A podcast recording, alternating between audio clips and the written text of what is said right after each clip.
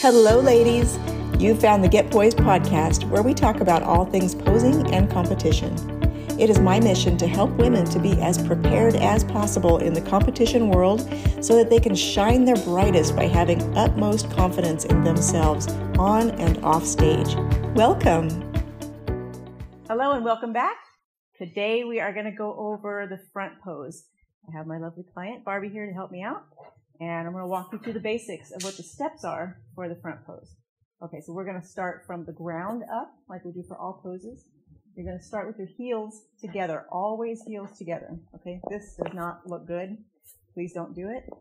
Um, and then your toes, and I want you to do like what Barbie's doing when you start out looking in the mirror, because you're going to see that tighten up those quads, and you can see that she's doing that. But now I want you to spread your toes about two or three inches apart and you can see how that quad sweep will now pop out to the side. Okay, that's what we're looking for. You don't want to over exaggerate it though and stand like this, because that is not pretty either. So it's, it's subtle, but it's enough to get a little bit of a quad sweep out there. Okay, so we're going to keep those tight the whole time.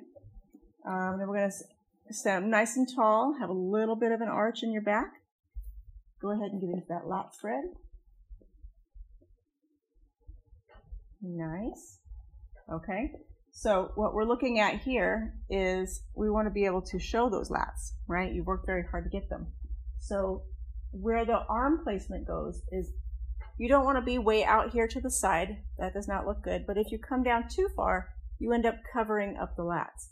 And so you want to have enough space in there to show that uh, without sticking out too far. Okay. The other thing we're looking at with the elbows is that this curve accentuates this curve. So, so much prettier than if you're here right? That just looks really blocky. You're doing the exact same thing.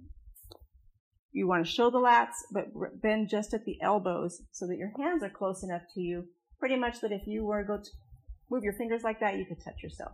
But don't stand up there and do that. It looks weird too. Okay, so we're doing that. Chest is nice and lifted always. You want to look at shoulders being even. Okay, you don't want one side higher than the other. You also don't want your traps to be up in your ears. So keeping that relaxed, having a nice, beautiful smile. You will need to practice the smiling. Okay, this doesn't come naturally to stand there and smile for five minutes. So please do that.